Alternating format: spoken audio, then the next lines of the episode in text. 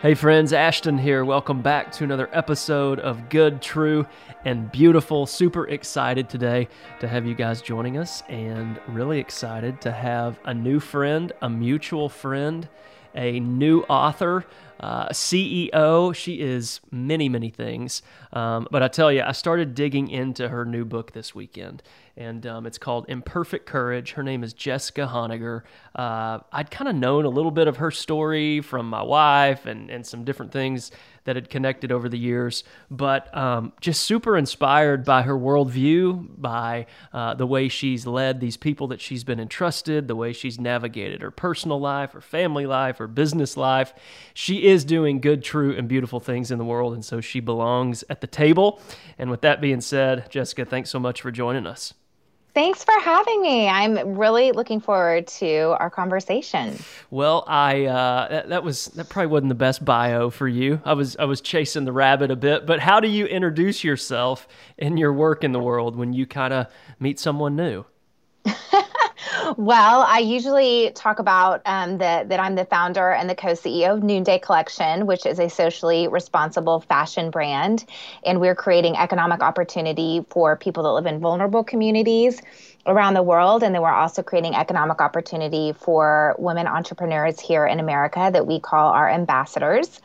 And I'm now adding author, which is really weird because that did not used to be how I would intro myself, and yeah. podcaster. So yeah. I have a podcast called Going Scared um, that really covers courage, entrepreneurship, and social impact. And then, yeah, I just launched my book called Imperfect Courage, which is really encouraging people to live a life of purpose from leaving comfort and going scared, which is how I really define courage is is going scared, which is so much of my own story of the last eight years. Um, so I'm I'm really excited about everything that we have going on, and it really is to elevate the brand of Noonday Collection, which I think the more awareness we have the more good we'll be able to do in the world, which is is truly our passion. Yeah. So for for those people that maybe are familiar with Noonday or they're not familiar with it, how how did this begin? Why did this how, how did this company come into existence to do this good work in the world? Yeah, absolutely.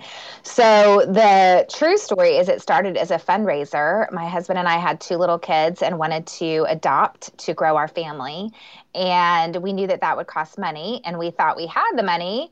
And we did have the money until the recession hit and we were working in real estate and we had been flipping houses and then we kind of pivoted to become realtors, but we didn't have a pipeline at all. And so that little nest egg that we had that we thought could fund our inner adoption was soon funding dinner. And before you knew it, we were actually putting groceries on the credit card, which is not something I'm happy to say. Um, but we knew that we needed to do something. And I, I wanted to start some sort of side hustle in order to fund this adoption. We had already started down that road to get our little guy from Rwanda, and I wasn't going to give up just because of a financial obstacle. And so, previous to deciding to adopt, we had been in Uganda visiting some friends, and our friends in Uganda were there to create entrepreneurial opportunity for Ugandans. And one of those businesses was this artisan business.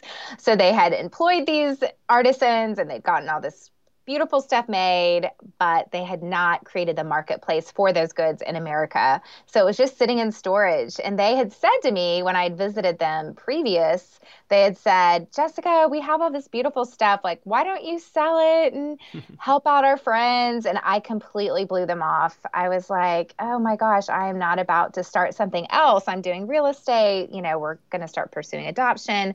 Well, desperate times call for desperate measures. And suddenly, when I felt cornered by courage, I realized I needed to do something. And I thought maybe that's what I could do is reach back out to them, see if they had those African goods, and see if anyone would want to purchase them. And so I did just that. And lo and behold, women really wanted to purchase these items. They, I, I opened up my home one night and merchandised it, and women came and women really wanted to use their purchasing power for good. They wanted to rally around this young couple, Jalia and Daniel. And then they also wanted to help our adoption journey and quickly after that night, I realized, you know, maybe this isn't just a fundraiser. Maybe this could actually be a business. And I reached out to my friends in Uganda and I told them about the success of the one time event. And they said, well, why don't you order more? Why don't we connect you with Jalia and Daniel and see if you can actually turn this into a business? And so I connected with Jalia and Daniel, and before I even had product arrive from Africa, I had already asked a lot more other women, "Hey, can you open your home for me? And um, I began to find other artisans I could partner with and other wholesale companies that were um, doing fair trade accessories. And within a few months, it was a full fledged business. I started having other women reach out to me and ask if they could um, now partner with me in starting their own noonday collection businesses. And once that happened, mm-hmm. I think things got real because suddenly now I have women who are really counting on me to deliver, yep. you know? yep, yep, yep. And that's, and that however many years ago, now how many, I mean, every community in America, I mean, you've got ambassadors. How, how has this thing spread? Not every community yet. that is that's why it I'm feels like it is. every state. We are in every state, and we have around 2,000 current active ambassadors. We've had several thousand over the years come and go. And we partner now with 4,500 artisans. So it started with wow. just that one couple, Jalia and Daniel, but they now have 100 full time employees. And then we partner with 30 other businesses similar to theirs in vulnerable countries around the world. So wow. it definitely grew far beyond that one night, one time fundraiser. And I look back and I think there were so hmm. many times I wanted to cancel because I was so afraid of rejection. I was afraid of feeling all the discomfort that comes when you put yourself out there. Mm-hmm. I was afraid how I was going to be perceived. I mean, I was selling African goods plus like anything that, that could be sold in my house. I was like, take it, you know? So it was, I, I was concerned about how I was going to be perceived. I was concerned no one was going to come.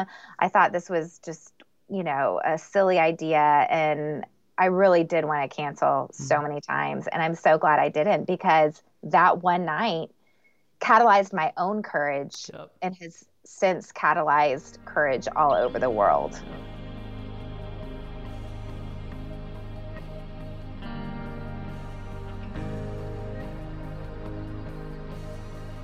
So the the book that's just released, like I said, Imperfect Courage, just came out, um, and it's it's kind of your story. It's kind of the noonday story it's also kind of this reflection on just all of our stories, right? Of um, doing our good and necessary work in the world and the courage mm. that that takes. Mm. Um, why, of all the books you could write, um, why imperfect courage? Yeah, you know, I think that it's really ironic that I am writing a book that has courage on the front cover because I remember when Brene Brown started talking about courage, yeah. which is crazy because Brene Brown actually endorsed my book and yep. has been a huge uh, cheerleader of what um, I'm doing in the world. But when she first started writing about courage, I kind of eye rolled a little bit mm. and I thought, oh, courage. I mean, courage is for that's reserved for Martin Luther King, and that's reserved for the firefighters of 9 11, and that's reserved for Rosa Parks. Like, let's not use the word courage mm-hmm. in conjunction with the everyday person.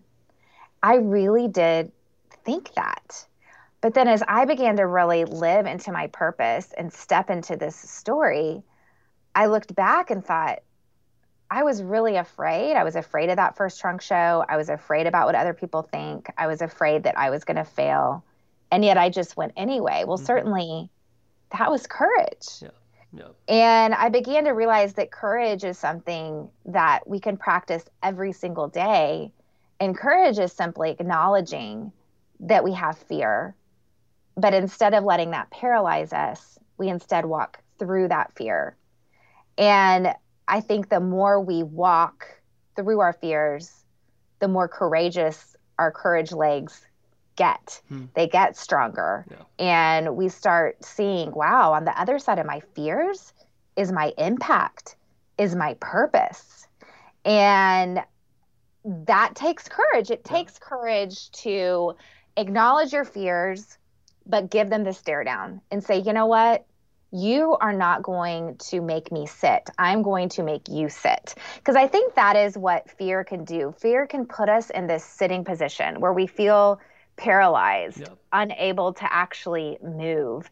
But really, the journey to get our fear into the backseat instead of the driver's seat is simply to stand up. Yeah. I think when you just stand, and do that one little tiny thing that you thought, oh my gosh, there's no way I could do that. But you start stepping th- through that, that's when you kind of, when fear doesn't get to be in control, it doesn't get to cause you to be seated. Instead, you can cause it to stay seated. And that's definitely been my journey as an entrepreneur, as um, growing our, our family in a non traditional way um, and continuing to step out as an author. I mean, these are all yeah. different ways that I'm continuing to strengthen my courage legs and hopefully catalyze other people to do the same thing. Yeah. Two of my favorite voices when it comes to fear, one of them is Seth Godin. Um, and he always writes that like we should learn to dance with fear. And I think yes. that can be connected with what you're, what you're saying of walking through it. Um, yes. Um, and then Elizabeth Gilbert, she always says, she she talks to fear and, and says, "Well, thank you for showing your face again." Yes. Uh, you know, like just hey, thank. Listen, you've kept me out of the street. You've you've told me not to walk across I thirty five.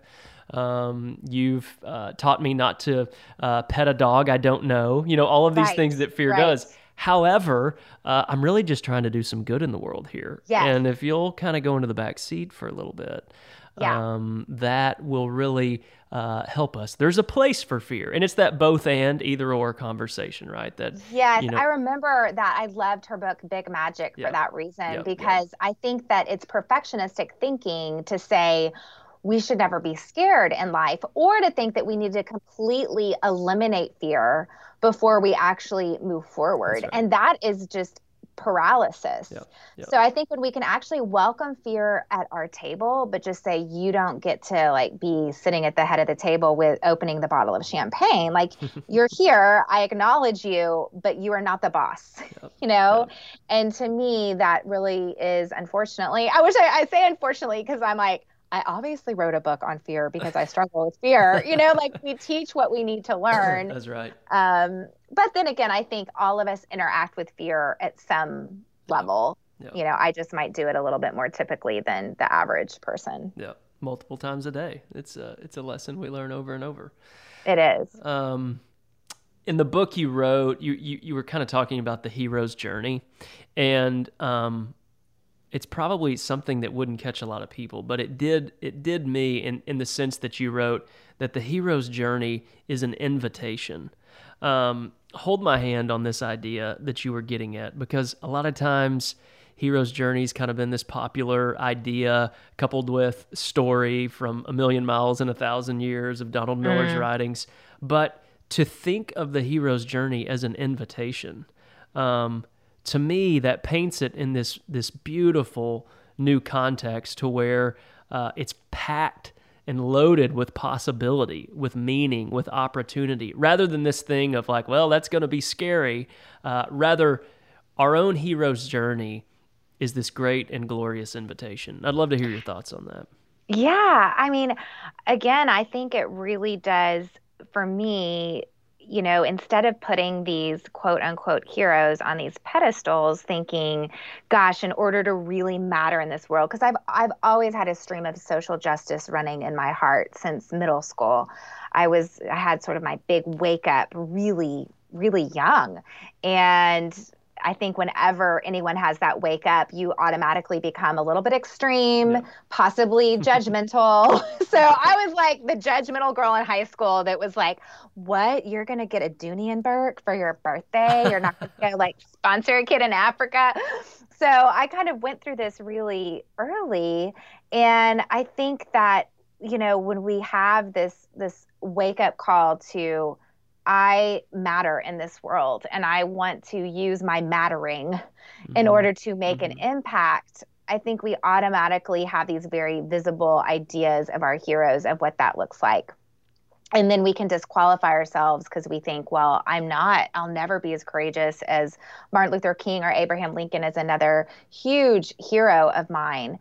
Um, but when you peel all of that back, in fact, I was just reading in Just Mercy, Bryan Steven. Wait, was it mm-hmm. his book? Oh gosh, I'm reading like three books right now. Um, I just was reading about Martin Luther King's story um, on when he was asked to really be involved in Selma, and he actually recounts it, and he literally says he was shaking mm-hmm. and he didn't feel courageous at all. Like there was nothing in him that was like, yes, I am the man for the job. Wow. Instead, it was with fear that he kind of not, he didn't get cajoled, but he, other people sort of named him as like kind of cornered him. Like in the same way that I was a bit cornered with my financial situation, courage cornered him and he answered the call. And I, I think that we disqualify ourselves when we think that a hero's journey is only for these huge um, impact makers in the world. And instead, we're all invited into this journey to own our impact and to own our courage and to not disqualify ourselves. But, you know, when we disqualify ourselves and when we stay paralyzed by fear or perfectionism or comparison, we're literally robbing the world. Yep. Yep. Like we're actually taking away from the impact that we're meant to have. And that's a powerful frame for me because I think we we think small when we think gosh, well if I play it small, it just affects me myself and I. Hmm. But when you realize that you playing it small is actually robbing your neighbor of the gift that you have to give that's in the good. world, yeah. that that is very empowering. That makes me want to just get up and go scared. And ultimately, you know, that's what enabled me to kind of swallow my pride and um, was was knowing that we had a little guy in Rwanda, Jack. You know, so there was something. It's something bigger in ourselves, right? Mm. It has it has to be more than, gosh, I want my kids to be able to go to a great college. You know, like we yeah.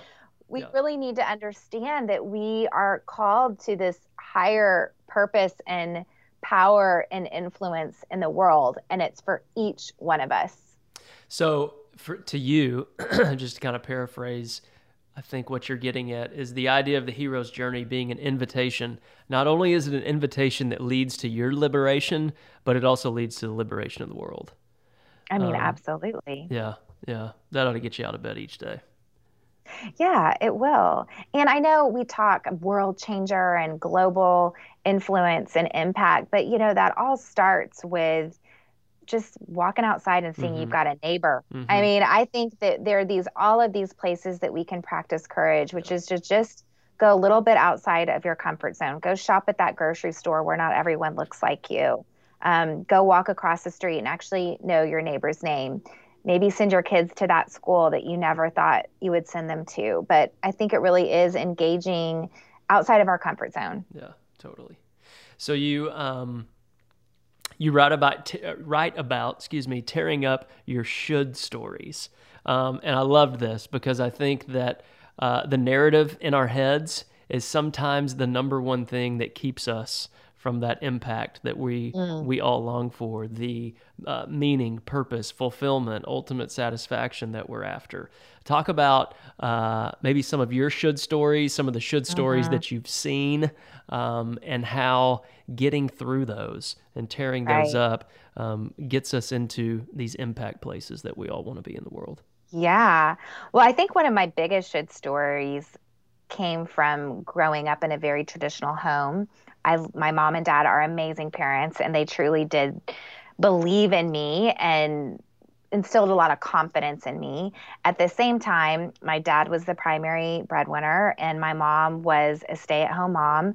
And not only that, she was just has a little bit more of a quiet personality. She doesn't like conflict whereas my dad and I would like have it out. And she remembers in middle school we would like be in this huge fight I would storm out of the room and my mom's stomach would just be in knots. And my dad would say, Atta girl, she can hold her own.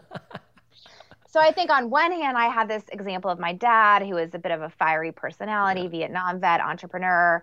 And then I have my mom, who followed a very traditional path of graduating from college, moving back to her hometown, literally going through sort of a debutante season where you're supposed to find your husband, which she did. And then my dad even told her he didn't even want her working as a wife. So, I, I mean, I think when you grow up with these traditionals, right. no matter how much your parents are going to tell you, do whatever you want in life, um, there was no model for me to really see that. And yeah.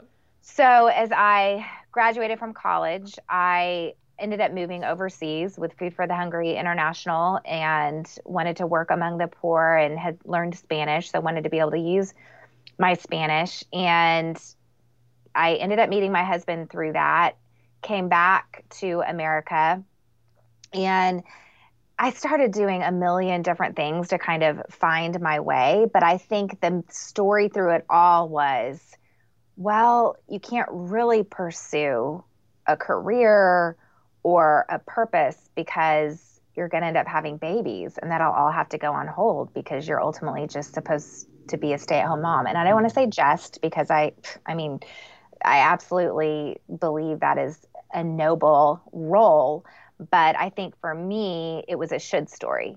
It was a this is what this is your story. This is what you should do. This is what a this is what a dutiful woman does. And so when that became my story and then I also started Noonday and began to be like this entrepreneur and this CEO, and then a growing staff. We have 60 staff members now. I had a hard time reconciling what I thought a should a good mom should be, and I mm. didn't think there was no room in my worldview where there you could be a good mom and a good CEO. Yeah, yeah. I think also in my perspective I am a curvier woman. And I always thought, well, I couldn't be a CEO of a fashion brand and also be curvy. You know, those things don't go together. I should look differently. And I think when we live into these shoulds, then we're not living into who we really are. And then we're just faking it. We're trying to put forth a version of ourselves that we want others to approve of yeah. instead of putting forth the version of who we really are. And so I feel like the first few years of Noonday, even though I was really living into my purpose, and it, it was a beautiful story to live out, I would say, as like you said earlier, my inner dialogue was not one of empowerment and you were just flowing and who you were meant to be in the world. I think I spent a lot of energy on feeling shame about things that I never should have felt shame right. about. Yeah. And so it was really when I was able to embrace this idea of paradox. I think if we can't embrace paradox, we're going right. to stay in paralysis. That's good. Yeah. And when I was able to embrace paradox, that I can be a really good mom. That's right. And a really good CEO. Those things are not at the expense of the other and I can be curvy and I can own a fashion brand and I can be a really amazing entrepreneur and not have an MBA.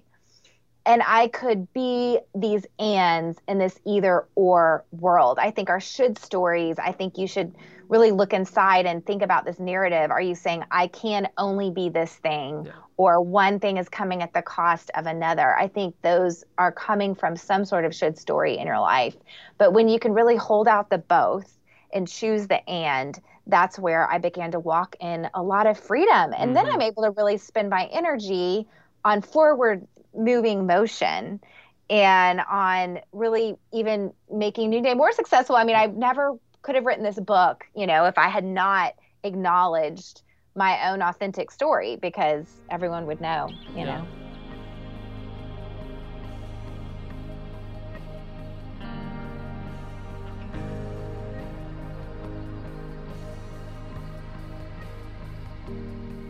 Another big idea in the book is this idea of living awake, um, which I love. One of my favorite quotes ever is Oliver Wendell Holmes. Most of us, most men and women, go to their graves with their music still in them. Ah! Um, and and so like just this idea of living awake, putting your bringing the, these divine instruments to make music into the world. Um, and and you talk about how connecting these desires and gifts to the need of the world. There's kind of five places because I think people may hear this interview and they may go, "Oh my gosh, I can't start noonday. Like I can't, I can't right. do something that's that big." Um, and and yet I know your heart. Your heart is no, like you may just have an elderly neighbor next door that, exactly. that, that, literally just needs something. But start there. A little yes there yes. can start breaking open all types of passion, empathy, discovery um, within your heart and soul. Talk about these five points their, their power, pocketbook, priorities, proximity, and perspective. Because I think this will help our listeners that go, yeah, I want some more meaning and, por- and purpose in the world, but where, where do I find it? Right. Well, I don't know if we can go into all of them. Just briefly. Totally. Okay. yeah, yeah. You don't need to you don't need to go the whole way. Well, I think, you know, when I think about power, I think that we all are born with it in the image of God and we all have an incredible amount of power. And we can use that power to diminish or we can use that power to multiply power. And I know especially for me as a CEO, for me to use my power often means to hold back my power mm-hmm. because I can basically walk into any meeting right now and I could be the ultimate decision decision maker on on most decisions here at the company. But I actually now, as a, a growing leader and a CEO, I hold back my power and I walk into a creative meeting and maybe I have a different vision. Maybe I think it would look better my way, but I want to use my power to create power for them and actually, you know, hold back some of the margin that I have in order to to create spaces of power for other people. So I think that is one way that I um, that I can view power, and that power uh, can be used to multiply power. That's good. And and then when I think of pocketbook, you know, get personal, get real personal around the pocketbook. Um, but you know, truly living generously, which for me is coming at our finances in particular from a stewardship mindset. So really believing um, I'm I'm an instrument here, and I am just going to let whatever gifts I've been given um, flow through me, and try not to have an ownership mentality, but a stewardship mentality. And I think that with priorities um, this is when I can really struggle with. Mm-hmm. Um, but it really is about margin that we have to have lives that have a little bit of margin so that, you know, when you hear about living a more courageous life, you don't say, well, I don't have time, yeah. you yeah. know, but you can have margin in your life in order to have the neighbor over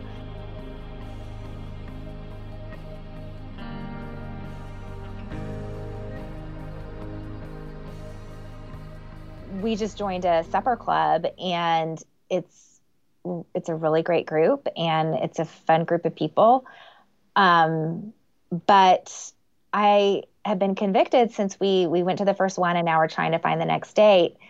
You know what is giving myself to three other couples that I kind of already know. Is that really where I'm meant to invest my time right now? Mm. Or should I be investing my time in having a night where we have strangers over for dinner or host the the there's a homeless man that frequents our neighborhood and it, by doing this one fun thing and listen this is because i have a lot of fun going on in my life. Like there is no right. shortage of fun. So i'm not saying i'm actually in another supper club too. So like, you know so i say we're we got a lot of fun going on. Um, but it really came from that idea of of my priorities and margin and then proximity is this idea Bryan Stevenson talks about this in his book Just Mercy, but we have to be able to approximate ourselves to suffering right. in order to have the empathy and the compassion that will ignite us to actually want to do anything about it. Yeah. And then around perspective is really for me um, this idea of embracing paradox. And when I don't see the world in this either or, or I don't paint paint the poor as like, oh, the poor like my my friend you know that i write about in my book norbert who went through the genocide i mean listening to his story and how his family was macheted to death and he was hiding in a mango tree nearby somehow i want to say well he must not feel pain like me because mm. i don't mm. even understand how he's standing on two feet having this conversation and we we want to paint the poor into these tidy little boxes um, instead of realizing no they are just like me and the poor we don't just want to create dignified work and clean water they also want birthday cakes for their kids right. and they want to be able to go on a date with their partner and um, so i think it's this idea of being able to embrace paradox in our perspective that um, is an, is another way that we can leverage our power and live into um, using our impact. Yeah, totally. If you haven't read Parker J. Palmer, The, Pro- the Promise of Paradox, um, it's fascinating. And, I haven't uh, read that. Yeah, it will. It will. Um, you will. You will hunt the rest of your life and every moment for where is the paradox. Um, it's it's cracked open so much truth and beauty for me. So I, have heard you use paradox a lot, and I'm a I'm like your brother, your paradox brother. I love it. I um, love it. so cool. Um, so uh, a, a, business question: w- What areas of leadership um, have you had to like develop or redevelop over the years as a CEO? Like, what what have you? What is that evolution of mm-hmm. always going back and revisiting. I need to see this in a different way. I need to be this in a different way.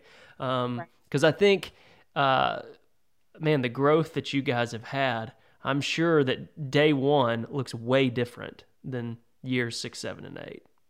It does. It does. And I would say, in this entrepreneurial journey, I think the first few years, it's like scrappy entrepreneur we're bringing on people that all have kind of that ownership mentality who are ready to just dive in. I wasn't thinking about how am I managing people? How am I developing people? Mm-hmm. No, I was like, we are getting it done. We're growing at a lightning speed pace, and we just need to go. And if you can't swim, you're going to sink, and bye bye. Mm-hmm. And now, Noonday, we're in a scaling phase. We have an amazing executive leadership team, and we have the right people in the right places in every level of our organization. And realized a few months ago, I need to move from this entrepreneurship mindset into a leadership mindset, which is a lot more about how am I going to hold back my power so that other people can grow their power. And I would say that's been a really big shift for me. Um, also, I've operated a lot out of stress at noonday. Just um, I can be very task oriented and very executionary oriented. I have a bias towards action, and I really went by a few years not valuing the team members like I valued the artisans that we worked with mm. or valued even the ambassadors that we worked with. So I've gone through a huge transformation in the last six months. I did a, my first ever 360 feedback. Um, where six different stakeholders within the organization were interviewed, and I got to hear how I show up for them. I got to hear the good things, of course, but you know, the underbelly of my good is also just being quick to um, kind of diminish other people's opinions. It's either my way or the highway. Not quick to listen because I'm quick to just like go, go, go. And I would say I've been through a leadership transformation in the last few months of really learning how to slow down, how to create a space for listening, how to limit my own power so that other people can exercise their power. Hmm. And, you know, continue to own my story and you know, some of it it's it's challenging. I mean, I'm on one hand I'm walking in this whole new level of being me in the world with this book and this book launch and going on tour and I have this podcast and in so many ways I'm living into me, which is really being the brand advocate out in the world, building the brand, being the brand advocate. But that's had to involve I mean that has involved letting go of some things yeah. back at the home office that yeah. I'm used to being really involved in yeah. and learning to trust and also not diminishing my role that I'm out sort of here in the world and then I'm not looking at the spreadsheets every day. Right. Um, and it's it's it's been an interesting it's been an interesting process. Beautiful. Well, hey, transformation. It's what we all want. We just have to live awake, right? Because it's not a one-time event. not one time. Uh, it, could, it could be daily if yes, we let it be. That's right. That's right. What um, uh, you, you, mentioned a little bit in the book about kind of stillness and meditation. Have you cultivated any spiritual practices and disciplines? Um, as you're, I mean, all of these hats mom, entrepreneur, CEO, leader, um, thought leader, podcaster, author um, I, I, think that um, for me personally, kind of relearning some of this ancient wisdom, ancient, ancient practices and traditions has been super beneficial um, over these last few years. And I wanted to hear from you. Um, is there anything that you've kind of discovered or rediscovered to daily interact with to maintain sustainability, peace, rest, mm-hmm, and all of this mm-hmm. in the mm-hmm. midst of what you're doing? Yes, absolutely. Uh, for me, meditation is essential to my daily rhythm. And when I forego that, which sometimes when I start traveling a lot, I'm because I have such a sense of physical space. Like there's this one place I can sit in my room and I sit there and God's there because mm-hmm. like I've been meeting him there for yeah. years. But when I'm in like a Marriott hotel in some new town, I'm like, are you here? Are you here, God? I don't know. Um, so really the sense of meditation and practicing presence is a huge discipline for me that requires a lot of discipline. So practicing presence, practicing gratitude, and then Sabbath is something that I think is really essential to our own spiritual growth. It really is a day for me where I can say, I'm not God. You know, like I'm not ultimately on the throne of my life or on all these things that I'm doing. I'm I'm gonna let God work for me today, which sounds so audacious.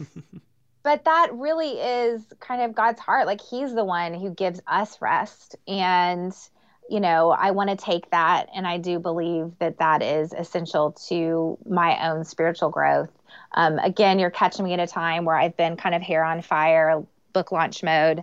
But I will say, kind of for three weeks, I've been in, I was in book launch mode and I kind of gave myself permission to just be crazy and go for it and ignore some of those rhythms. And it did it didn't go well for me.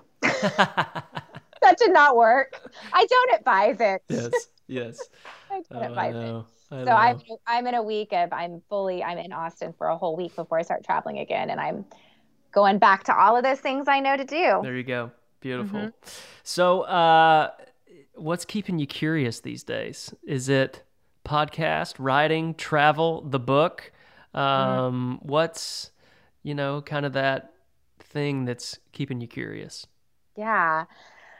My podcast for sure keeps me curious because I am interviewing people. I, to me, it's been a very selfish endeavor because yeah, right. I, right i'm basically getting to have these conversations that i would want to have anyway yes. for thousands of people to listen to and I always walk away so challenged by any of the podcast guests that I have had on. And recently I did pick up, I am um, one of my mentors. His name is Dr. Curt Thompson. And if you have not read his work, I can tell already that you would love his work. Love it. So, The Soul of Shame and the Anatomy of the Soul. He's actually going to be a guest on my podcast in September sometime. So you wow. you can tune in and listen. And he's written two books that are really accompany me. I've kind of read them over and over again. And the anatomy of the soul, in particular, is really around neuro neurobiology mm-hmm. and our spiritual formation. Yep. So he asked these questions like you're asking what are some of these rhythms and these ancient practices, but he really connects it to the science behind it. Yep. And um, so, of course, I read a chapter and I'm like, okay, Jessica, you're actually supposed to go do this. Like, reading this chapter does not count as meditation. Yeah. Like, now you need to go yeah. meditate. But one of the things he talks about three activities that can help contribute to our formation. But I remember one of them, and one of them is meditation, physical exercise, and then the last one is novel activities. Mm. And so that is something I've been thinking yeah. about lately, just kind of those outside of my comfort zone. Um, we took the family to iFly last month, and which is like a indoor skydiving um, activity. And I just think doing these little things, even now, I'm traveling to these different cities for my book tour, and I'm like, you know what? Why don't I just get a later flight and I can meander, like meandering city blocks in a place that I'm not familiar with? Totally. You know, like what are these things that I can do that do lend myself towards positioning myself towards curiosity and learning? Yeah, yeah. And you have to be intentional about that, especially in the middle of crazy. You absolutely do. Yeah, you have to cultivate those spaces for, for play and wonder and awe. I think uh, Tony Robbins often talks about like diversity being one of the most key things of, of highly productive, successful people is that they they embrace new experiences, if you will. Mm. Um, that that almost this feeling of I've never been here before. Yeah. That, that like that in itself becomes this like random addiction. And, it does. and it's like yeah, and it's like I I don't know. I need something. I need something that's a little bit different. Um, yeah. But it allows yeah. you. You know, you always see something different. You always learn something new. Um, and uh, yeah, I've never been to Minneapolis before, which is where one of my cool book stops was. Cool place. I just had an incredible time yeah. being there. Yeah, Prince and Purple Rain was written there. It's got to be awesome. uh, well, beautiful. This I I really have enjoyed this, and um, I appreciate your time and generosity. Maybe we can get you on again sometime, 2.0 with Jessica. Hey, I'll do it. We could um, even do it in person. Yeah, we're too close. We're way we too close. We are too close. Um, we could totally do that. The book tour is happening. Where all are you going in these next few weeks? I'm going to Grand Rapids, Washington D.C., Colorado, and Waco town. Waco, America. Let's go. Waco, America. That's right. That's right. Well, for those of our listeners that kind of want to follow you and your work in the world, where would you send them? Noonday, jessicahonegger.com, all of the above. Where's the best spot? My I personally hang out on Instagram a lot. Okay, so that's right Jessica Honegger, two G's, one N my website has all things book as well as my podcast and my book tour dates. And then if you're interested in opening your home to host a Noonday Collection trunk show to sell this jewelry that I've been talking about, or to actually start your own business as a Noonday Collection ambassador, then head on over to noondaycollection.com and we will guide you through that entire journey. Right on. Well, on behalf of all of us, Jessica, thank you for your good and necessary work in the world. Stay curious keep going, and uh, we look forward to having you on again.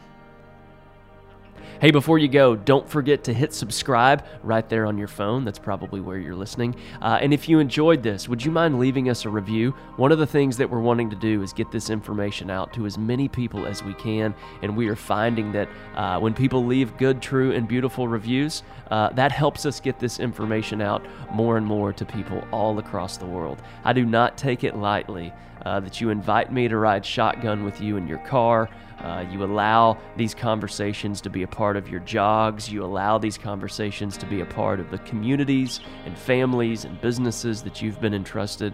Uh, I do not take that lightly at all, and I am thrilled uh, that you have joined us here at this table, at this conversation. There's always a seat left, there's always room for more, uh, and we are just so grateful for you guys joining us here at Good, True, and Beautiful. And as you approach this week, may you pause by the orchid, listen to the bluebirds sing, and be love.